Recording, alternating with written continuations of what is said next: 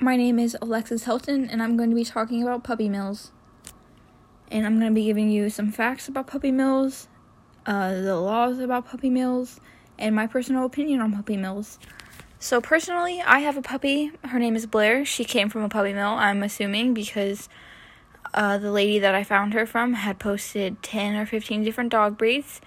And Blair has some health issues. She had worms when I got her and she has a hernia, a genetic hernia. She has extra toes on her back feet, which is caused by inbred inbredness in dogs.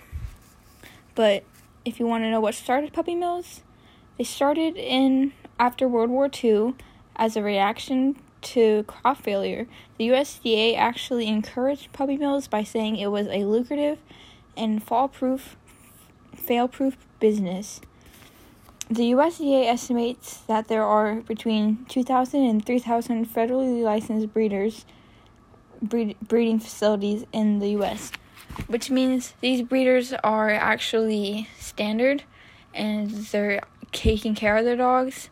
So if you got like a purebred dog from a breeder in Indiana, say like there's a German Shepherd breeder and you got a dog from them, that's what that means, and that's not a puppy mill because they aren't breeding 10 to 15 different dog breeds to just profit off money. They're breeding dogs, AKC dogs that are healthy, happy, not just for profit, but a little bit for profit because, you know, the expense of, of raising a puppy. The ASPCA believes that there are close to 10,000 puppy mill breeders that aren't licensed and don't need even need to be licensed. There are some states that don't require any licensings at all for puppy for uh, dog breeding. Um, the HSUS estimates that there are 2.15 million puppy puppies that are sold each year. There is one Amish breeder in 2019 that sold around two 2,000 puppies in one year.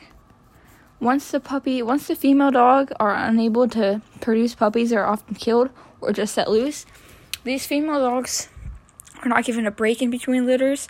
If a puppy, if if a dog has just given a, a birth to a litter of puppies, um, and is able to go and heat again, they will immediately breed that dog again. They want to produce as many puppies as they can to make as much money as they can. Once the female dogs are unable, I already said that, I'm sorry. There are around 2 million deaths in puppy mills each year and that's just an estimated guess because they aren't really they aren't really monitored because they aren't really needed to be because some states don't require any laws like I said. Many dogs get sick and left and get left untreated, which cause them to die in their cage alone or with surrounded by other dogs and that gets the other dogs sick around them. Or the owners will, not the owners, but the people breeding the dogs will often kill the dog because it's non profitable anymore.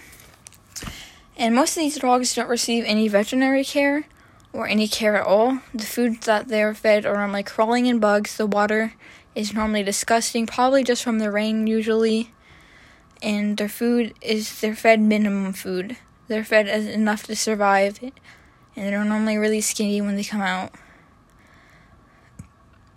Um, many people kill their dogs themselves by shooting, drowning, beating, starving, or burying the dogs alive. Why are puppy mills still legal? That's a fantastic question I've been asking myself this entire project. What is a puppy mill? There are different. What is a puppy mill? A puppy mill is a place where dogs are bred to produce purebred or designer breed dogs. There are certain laws and licenses per each state that allows puppy mills. These dogs are normally these dogs and puppies are normally kept in horrible and unclean cages that barely meet the size limits, the minimum limits, I might say. And they are crowded with these poor dogs. Usually the mom and the babies, sometimes there's a male or two in there too. So as soon as the mom can, she can uh, get pregnant again. There are laws that allow these mills to keep running, like the PACT Act and Animal Welfare Act including the. I already said that, I'm sorry. There are different laws per each state saying what laws, what licenses you need to breed dogs, and what inspections must happen to run a puppy mill. Some states have even banned puppy mills. Sadly, it's only been two states so far. The PACT Act is preventing animal cruelty and torture. This act is to prevent crowded cages, giving animals medical supplies and treatments, and providing dogs and puppies with the necess- necessities to survive. Crowding, crowding cages leads to dirty, unkept, unclean cages. These cages are often covered in feces and urine. Unclean cages cause diseases to spread. The part that PACT Act states that you must provide your animals with medicine and put them down if you cannot, if they are injured and suffering, which most people just do that themselves, like I said earlier, which is awful. Dogs and puppies are are required to have food and water throughout the PACT Act, which means they need to be fed, they need to be watered, but they normally are not.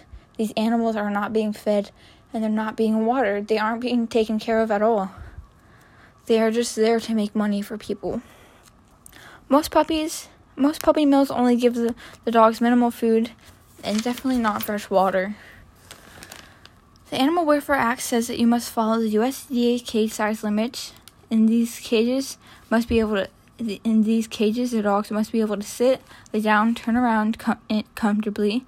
The cages must be six inches bigger than the dog.